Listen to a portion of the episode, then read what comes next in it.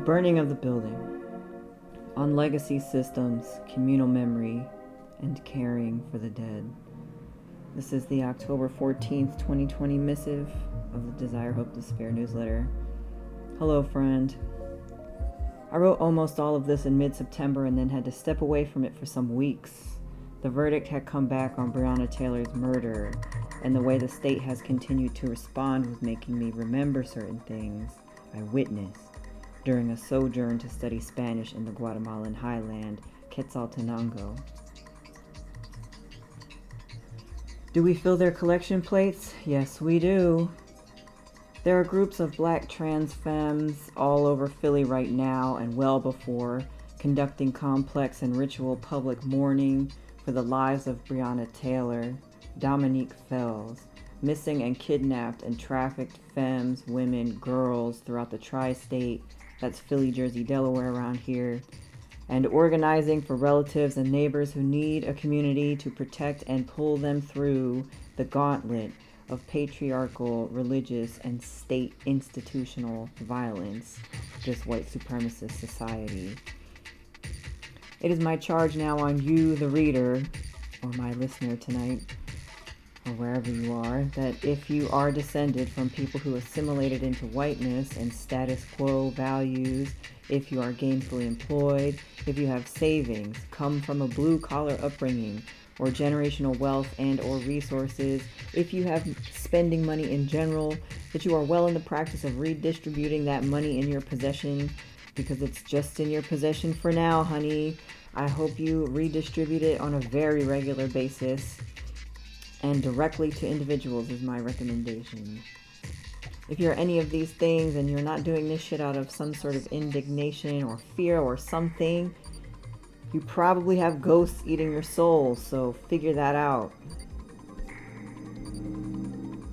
Image description A chain link fence surrounds an empty field. Vinyl signs are attached to the fence, showing distasteful renderings of future developments and with text that says coming soon and opening doors to opportunities. This is the same field across from the Philly Housing Authority multi million dollar headquarters recently built, where Philadelphia Housing Action had been maintaining one of their protest encampments. The other day, I stumbled into an old file directory on my machine full of pictures of a 21 year old me in the time I was in this abusive relationship. I take pictures of my surroundings. I like to archive. I looked at all my old rooms and apartments at some of the worst times of my life. I remember the visceral and pervasive dread. During and after 9 11, I lived in a series of conservative, white, these colors don't run, addiction addled Republican towns, 30 to 45 minutes by car outside of Boston, so small up there. On the afternoon of 9 11, I was sitting in the back seat of my abusive ex's Mazda in the parking lot of his food aid job at an old folks' home when I noticed him coming out quickly to the car. I sat up. He opened the car door and told me to turn on the radio that there had been some attack. What? Said it was on every channel and every station. Serious. He went back inside. I listened to the shocked radio news announcers frantically describe and speculate on the situation at hand. One of the two iconic World Trade Towers in New York City had a commercial airline crash and explode into an entire set of floors. The burning of the building was becoming increasingly dire, out of control, catastrophic. They described the horrifying plight of the people trying to escape, fleeing, burning, jumping. Then they began shouting, Oh my God, another plane! Another plane! Looks like it's going to collide with the second tower. It hits. Everyone is reeling. Another plane has hit the fucking Pentagon. A fourth crash lands in a field in Pennsylvania. I'm sitting in the passenger seat of the car, closed 500 page fantasy novel in my lap, completely shocked, and knowing that I will forever remember that on this day I was homeless in this fucking car. Wow. When my ex's shift was over and he started driving us to his friend's place where we were staying for that night, he was totally convinced that, wow, if it wasn't for me, he was really about to go enlist in the motherfucking army for this terrorist attack. Fuck out of here. I say to you now. Some 15 years later, I'm disembarking from a long bus ride out of Guatemala City into the highland municipality Quetzaltenango, which everyone there calls Xela, which is an indigenous Maya word for the place. I've spent all of my savings to not work for a month and pay for a Spanish language immersion school, which Xela is famous for, and of which there are also many just like in the town, and which is cheaper by hundreds of dollars than paying for comparable language immersion education in the United States. This fucks me up from the start of things, but at this point in my life, I've been to a real big time academy language immersion school for Japanese, and I feel like local economies built around language education slash tourism they should be patronized when they are so deliberately accommodating to budget travelers and have no requirements of enrollment in higher education. That's very rare. Being in Xela felt like when I was a kid walking behind my mom on the bustling North Fifth Street in Olney. I experienced this persistent body memory of fondness and vigilance for one's surroundings, originally reinforced by the adults in my life. Walk with respect, observe your surroundings, be confident and pay attention, especially to your gut. In Xela, dress conservatively, come home before dark, walk with company if it's getting late, don't stray too far from the area around the school and the homestay. I had never been around a public transportation system made out of networks of passenger vans and modified pickup trucks, but one learns to ride public transit as a child, and do you forget things like that? I also did most wider activities with the accompaniment of the language school faculty, who one evening made a movie night out of showing us a film depicting the plight of children kidnapped, and forced to work as soldiers during the Civil War that ended here, there, just 15 years earlier. And I looked it up on Wikipedia and read about the CIA working with the United Fruit Company to overthrow Guatemala's popularly elected leaders so motherfucking Americans can eat monoculture bananas with their cereal, health food industry bullshit a horrifying civil war, generations shattered, and hundreds of thousands dead for that. God damn.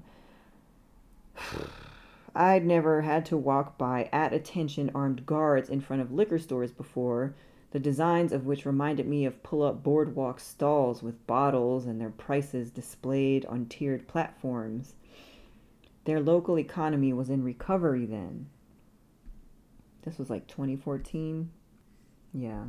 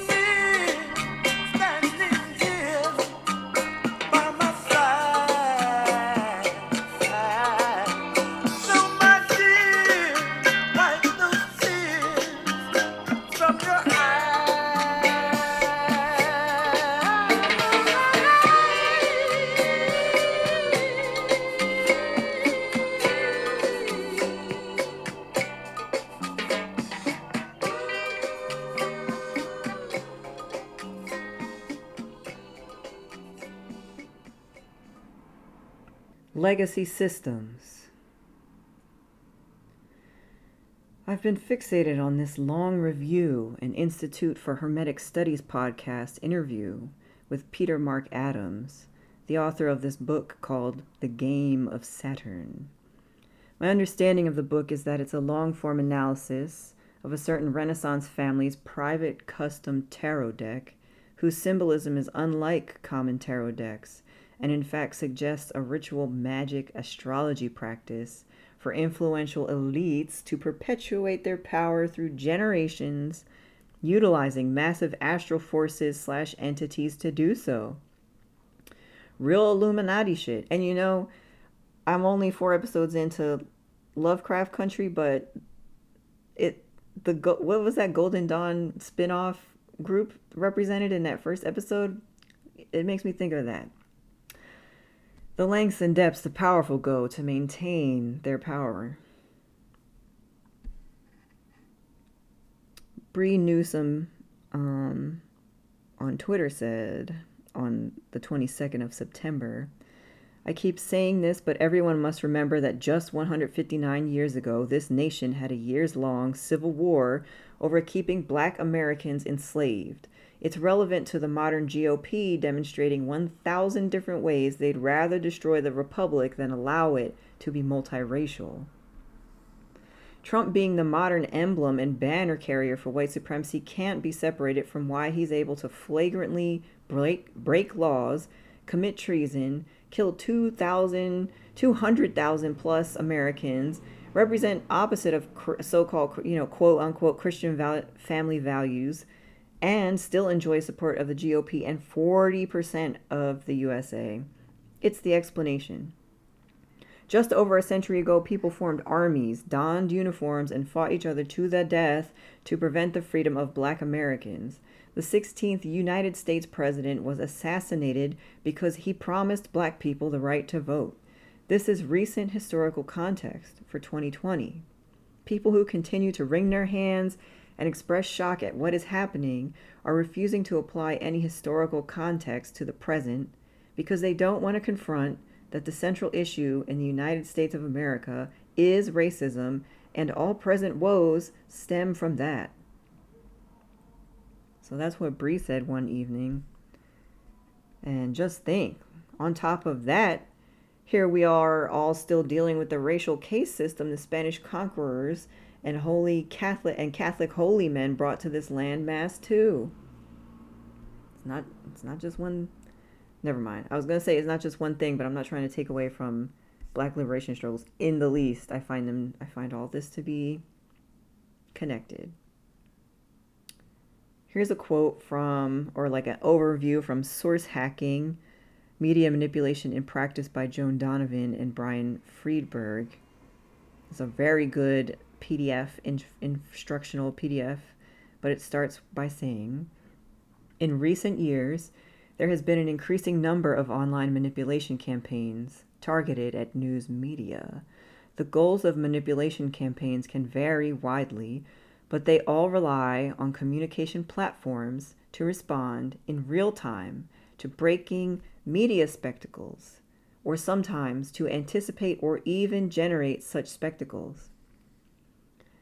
One, this report focuses on a subset of manipulation campaigns that rely on a strategy we call source hacking. Source hacking is a set of techniques for hiding the sources of problematic information in order to permit its circulation in mainstream media. 2.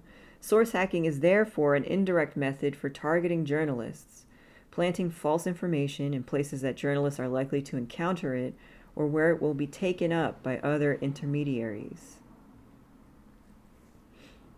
And I share this. I, I recommend that anyone who has the brain for it or the interest to go read this PDF um, just because it explains very thoroughly and succinctly some ways that media disinformation campaigns work.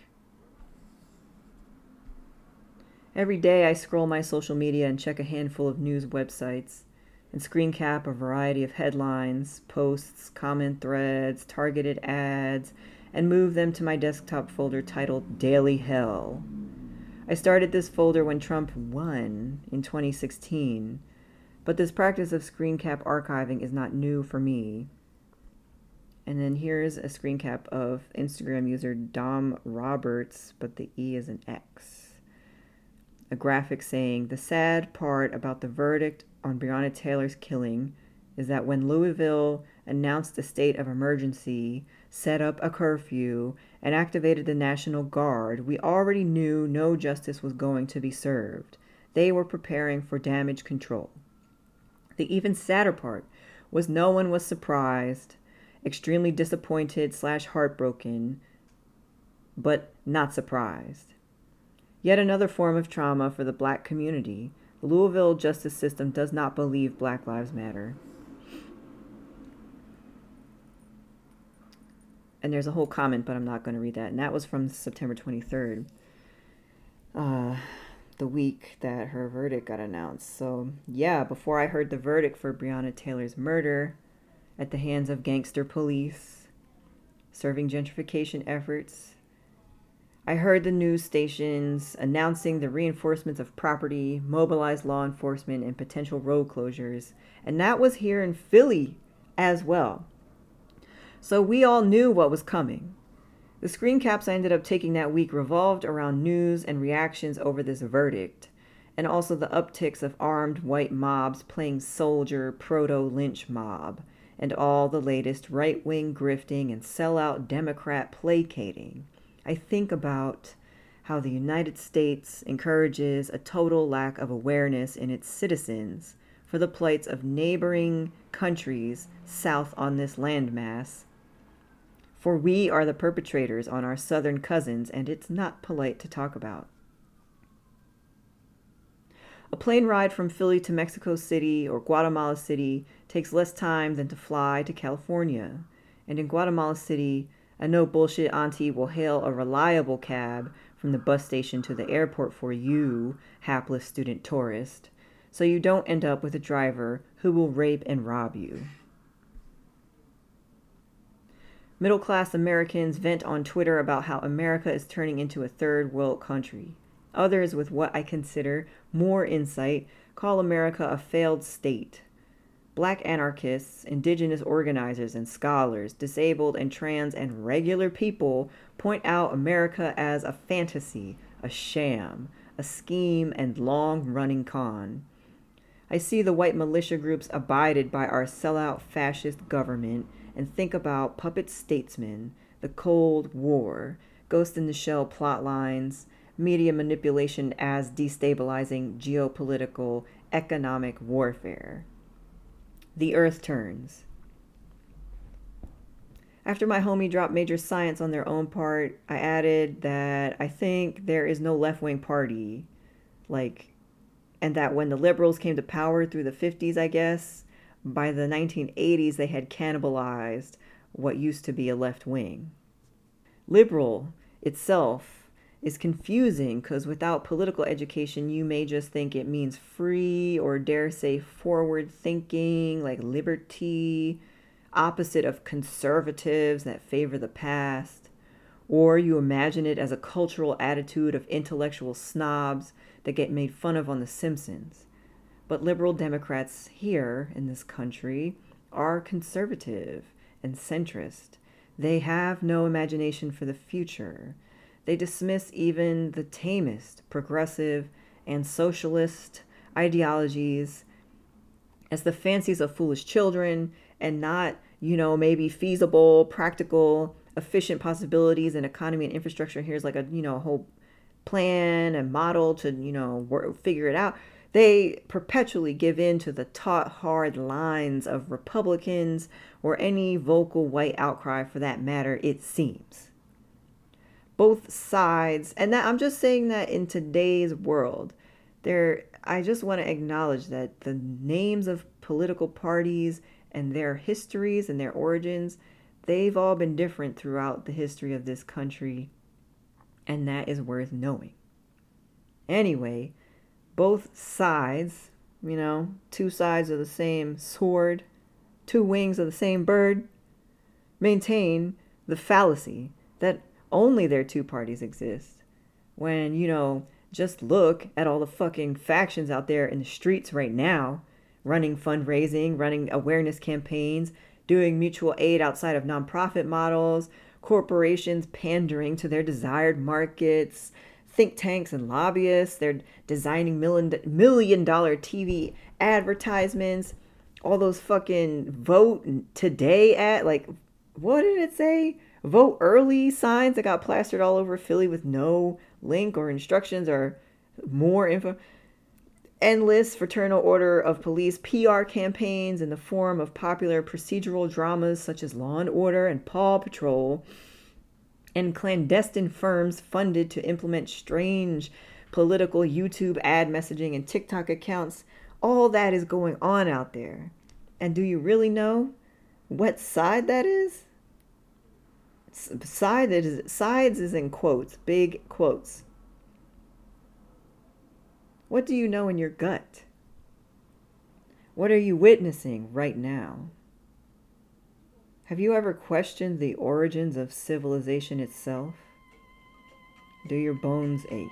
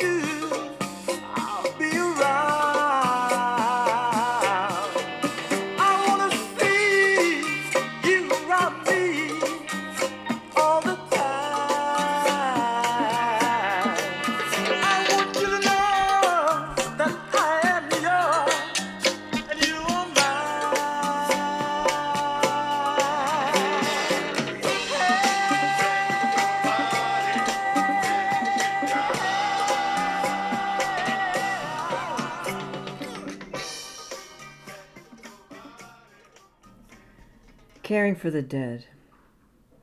After years of largely praying to and calling upon saints and spirits, I've begun speaking to my elder ancestors. This is after several slow previous progressions attempting relationships with my recent dead, which did not feel exactly right no matter how I set my altars or addressed them or contemplated the circumstances of their lives. In Jessica Dore's pre pandemic weekly tarot circle, I used to sit over my cards and listen to almost exclusively black women speak over their beautiful black made decks on building their relationships with ancestors and spirit. And I'd be asking myself what traditions were in my heritage for ancestor worship in kind, besides a fractured relationship to All Saints and All Souls Day and denialist New Ager interpretations of pre Catholic pagan spiritualities. What relationships does one have with their recent dead when those dead are full of wrath, hurt, spite, and wish to haunt your living body with their unresolved pains? I think it was like seven some years ago when I realized I needed therapy for my relationship eating anger issues. And now I've come to realize I'm housing more than just my own anger memories. Uh, and a real quick interjection this newsletter originally went out on the 14th of October 2020, and on the 19th, you know, a few days later, area herbalist Kelly McCarthy of Attic Apothecary passed me uh, this open letter regarding Daniel Foor and ancestral medicine, who I'm about to speak of. And the letter is penned by former practitioners of this man airing a unified public grievance and making a warning against him as a dangerous person. Uh, but anyway, I left my original text in order to reflect my original perception of this man, who has now, very unsurprisingly, been revealed to be another dangerous white savior in an expansive field of corrupted white wellness, honorable spirituality figures. You know, they're all over the fucking place. I did not realize uh, that he ran a for-profit training of his practice, which I feel like if you know stuff like that, it says it all. Real fucking funny shit. Anyway, the protection, the, the letter by the practitioners is very good. So anyway, This summer, I ended up hearing uh, this man, Daniel Foor, speak on the Rune Soup podcast about repairing one's ancestral lineage by going back to your oldest ancestors, old ones who are healed and wise and kind and wish good for you. You go to them for help, even though you don't know them at first, and you build the relationship and you ask them to heal your more recent dead. What a concept. Yeah, that was a deep ass concept, and some things about how I was uh, talking and spending time with my ancestors, they shifted rapidly for me after I began to think about this way and approach it this way. Um, although I'm I'm very much in the beginning stages of it. Daniel Foor is a white man. Uh, this very cool, calm, collected, soft-spoken white man, whose work it turns out is the result of studying under Yoruba practitioners, who speak openly about this on his platform. Um, his website basically, there's a talk and you know, I'm going to stumble over these names. I don't know if the cadences are right, but here we go. Talking Yoruba Culture with o- Oluseyi Atanda and Ifasola Onifade. I had shared the Rune Soup podcast with Philly John in Pittsburgh, Petra Floyd, and she mentioned this Appalachian one, Talking Backwoods Witchcraft with Jake Richards, was interesting. And I was like, oh, this talk is is cool too, because the host of Rune Soup podcast, Gordon White, and the man Jake Richards, they both speak explicitly on the need for white people to revive, establish, establish, strengthen traditions of caring for their dead because the past 100 years especially have seen such a dramatic disconnect and it's eating us alive. Us being, you know, white people, white you know, assimilated people, blah blah blah. And uh, this is not news or new insight. It's not like by no means um, are these white men the first to figure this out. But um, we are not well, and we won't be until this begins to happen when we take care of our dead. Uh, and I speak on Richards and Foor in particular because the two of them authored instructional books on the matter. Jake Richards' book is more like a good old fashioned spell book, and I don't know about Foor's necessarily because I still have to read them. Back in June, I watched this Facebook teach in on white supremacy and class in Italian American communities, and that was moderated by journalist Adryan Corcione, Corcione, joined with Italian studies expert Samantha Pinto. The teach-in said was about confronting the history of Italian American communities like South Philadelphian and the complex history of white supremacy. We invite the community to this important discussion in light of the incidents of white supremacist vigilante violence unfolding at Marconi Plaza since June 13th. The rioting and lootings from the start of June were still fresh, and at this time, people were tearing down Confederate monuments and coming after Columbus next in many places. Here in Philly, the South Philly Italian assholes emerged from their concentrated enclaves to defend the Columbus statue. Shit was fucked up, Shit was tense, outright violent, and it kept escalating for days until the city finally covered it in a box and promised to haul it out of there. And the fucking clown Rudy Giuliani just visited the other day and called the box anti Catholic. What a stooge. and when all this was happening, I had just started watching The Sopranos too and was like, wow, blue collar pride is such a problem. Such a racist problem, a, whole, a sham. So I thought the teaching was good. Samantha Pinto is a bona fide, born and raised South Philly Italian. She's well studied and fluent in Italian language and also has a relationship to being in Sicily, the land itself. So she was thoroughly breaking down the white supremacist motives behind all those tool motherfuckers at Marconi. And then the two of them made these clear cut lines to the struggles of Southern Italians and their legacy, that, like, you know, existing legacies, history of Southern Italian anarchist organizing and so on, um, which has long been abandoned in, in Italian American communities here uh, to aspire to join the political party that is whiteness. That's like the whole reason Columbus Day got invented to. Oh, and this is going to be a side tangent. WHYY PBS has been airing this series called The Latino Americans and it's just all this a sim like it's cool or whatever, but it's all this assimilationist romanticizing very very similar to a lot of like Italian American and Irish American how these people became Americans like romantic narratives. Woof like all the struggle and all the resistance and all the anti-imperialist anti-colonial realities they get cut out. And woo i gotta stop. Around the same time as uh, the the teaching with Adryan and Samantha Pinto, Adryan Corcione and Samantha Pinto, I ended up watching this talk with Mar- Ma- Mauro Valeri around the same time about the retconned erasure of black Italians during the rise of the fascist party leading up to and between the world wars.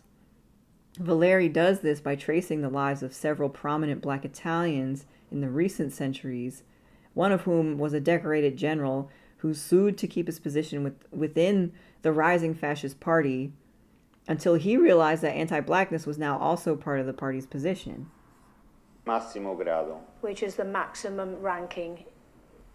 Forse Mondelli ha avuto un, un aiuto dalla massoneria. Mondelli might have had help from the Freemasonry perché Mondelli nel 1912 è entrato nella massoneria. Because in 1912 he became a Freemason. Perché la massoneria ha sempre aperto le porte senza distinzione di colore della pelle. Because the uh, Freemasonry has always opened its doors to anybody, uh, whatever the color of their skin. Okay. Questa è un'altra storia. This is another story. Molto importante perché è la prima storia di cui siamo sicuri che c'è una discriminazione. This is a very important story because it is the first time that we're really sure that there was, it was a question of discrimination. Questo bambino è, si chiama Leone Iacovacci.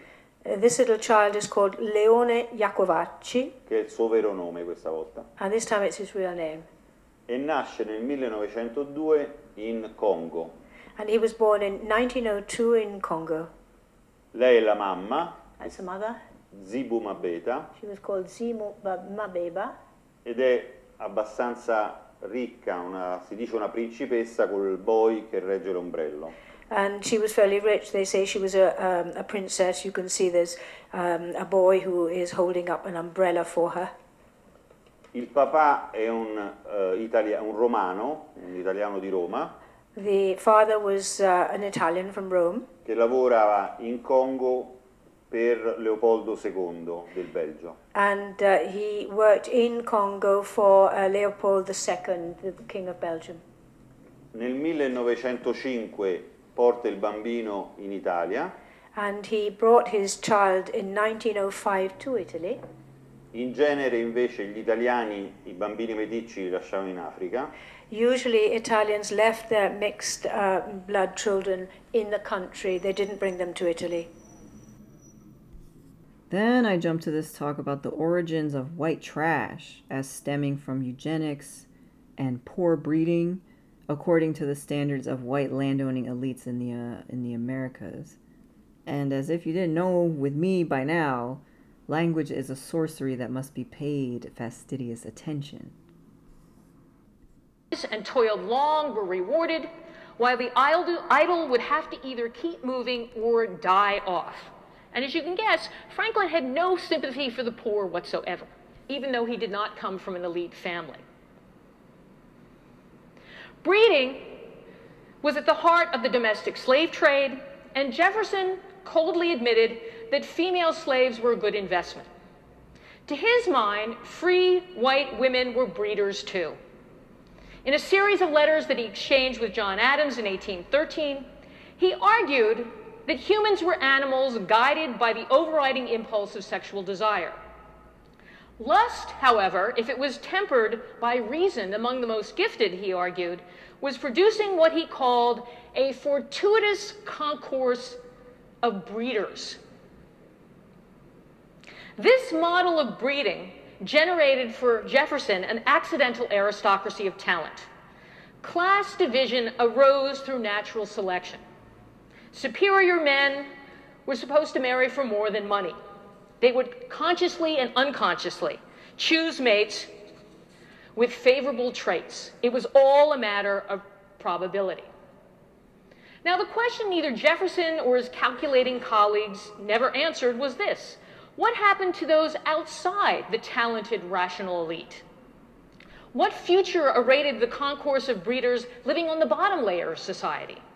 No matter how one finessed it, rubbish produced more rubbish. Now, Jefferson, like Franklin, hoped the poor would be drawn into the Western territories. So, this is why our Western territories were like the colonies for the British. They were to drain away the poor and the waste.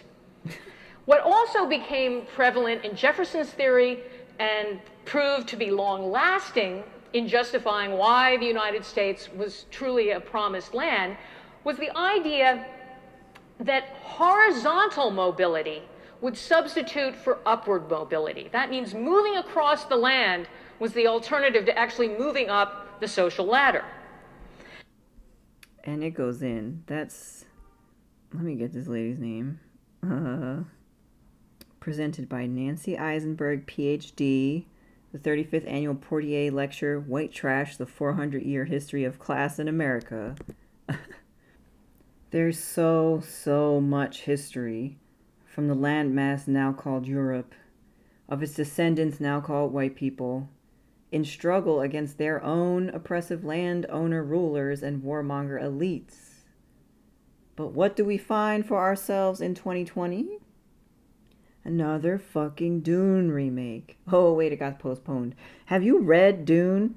Some space nobles are maneuvering for economic dominance of the galaxy by controlling the commodity known as spice.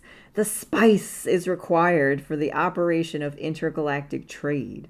There is a single source of spice on an unforgiving desert planet named Arrakis. And spice is the excrement of giant sandworms, and it is ingested as a drug with long term cognitive effects. The struggle of Dune is that of an oppressed native people against their colonizers, led by a prophesied savior who happens to be the rising king of one of the warring colonizer families. but this one is special because reasons. The main character of Dune, Paul Atreides, he's a real Gary Stu, if you know what I'm talking about. Despite my shade and analysis, I do find Dune memorable for several world building details like the Butlerian Jihad that results in the strict prohibition of all thinking machines, including computers, robots, and artificial intelligence of any kind, and that produces mentats, a class of elite tradesperson that can perform cognitive assessments and mathematical computations as though they were computers, aren't they? One of my favorite details is the weirding way of the feared Bene Gesserit witches and their martial litany against fear. An animal caught in a trap will gnaw off its own leg to escape. What will you do? I know you.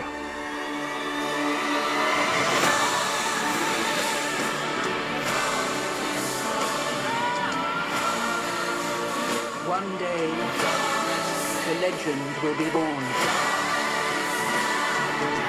All of civilization depends on it. Womp womp. The future. I can see it.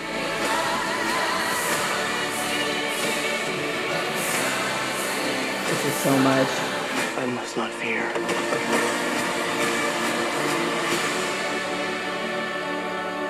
Fear is the mind killer. My Lord Duke, where the fear is gone, only I will remain. All right, enough of that. The litany of fear is mu- I must not fear. Fear is the mind killer. Fear is the little death that brings total obliteration. I will face my fear. I will permit it to pass over me and through me. And when it has gone past, I will turn the inner eye to see its path. Where the fear has gone, there will be nothing. Only I will remain. And that is like some Super Saiyan shit to me. It's a tough ass piece of world building. You cannot listen to that the first time and be like, eh, that's corny. but the new movie trailer utilizes the only I will remain language as its tagline. And I find that fantasy very dangerous in this pendulum swing of retaliatory white male anger. The litany against fear is a mantra that ultimately ends in the individual prevailing, unaided by spirits, forces, ancestors, or other powers. And we don't need that type of lone hero bullshit right now. And on top of that, the main character from Dune, I said he's a Gary Stu because he has like I won't never mind. I'm not gonna go into Gary Stu right now. But the Paul Atreides, the main character, he like is trained by the best of the best and he manages to pick up what they're teaching him and so he becomes this savior and even if he's like the only one that remains like why is there no veneration of those who taught him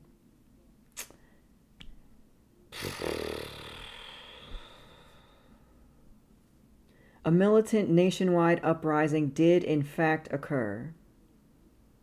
I said at the start of this missive that state violence was making me remember what else I have witnessed. And now I'm going to end with an excerpt from a July talk titled How It Might Should Be Done. We all saw it. We all saw what happened after the murder of George Floyd. What occurred was an extremely violent and destructive rebellion. It was a phenomenon the likes of which we have not seen in America in 40 or 50 years. Very few of us have experienced anything of this magnitude. A precinct was immediately torched in Minneapolis, after which entire cities went up in flames New York, Atlanta, Oakland, Seattle. Comparisons were quickly made with the riots after Martin Luther King's assassination. However, I think that we've gone further in this case, that 2020 went harder than 1968, and we're not even done yet. Despite all of this, the reformers have had the audacity to claim that all of this never actually happened. They are trying to make the burning cop cars disappear, to extinguish from memory the police stations on fire, as if it did not happen. Again and again, I hear the same script. Someone comes on the news, a political activist, gives a talk, and we hear them say something like, The protests were peaceful and nonviolent, they stayed within the bounds of law and order. No, cops being shot at in St. Louis is not within the bounds of law and order. They are doing their best to make the event disappear. One has to wonder what planet they are on that a torched police station appears within the bounds of civility. This delusion is something that we need to think about. Ultimately, it's more than a delusion. It unites veritably all the progressive liberals who chatter on about what's been going on over the past summer. From the Biden Democrats to virtually all of the mainstream media not affiliated with Fox News to the Black Lives Matter trademark people, the agenda pushed by all these groups is the claim that the insurrection did not take place. I even read a recent study by some sort of consulting firm that sought to prove through quantitative means that there was a very civil nature to the protests. The fact is, whatever data or graphs they draw up, nothing will erase the fact that police cars were on fire in dozens of American cities. So, why do liberals feel the need to jump through such incredible hoops in order to ease this insurrection or this uprising? Why is it that the most violent wings of law and order, e.g., Attorney General William Barr, are today the only audible voices willing to acknowledge that the uprising occurred? We need to think this through. What is at issue is more than just a momentary lapse of sanity. It is a strategy of denial a counter-insurgent strategy of reform par excellence. And if you go on my newsletter, the you could probably just search how it might should be done. You, the whole speech is fire. And with that, I part by asking you what are you willing to remember? What are you unwilling to accept is happening all around you? Hold on to your love. Till next time. Monk.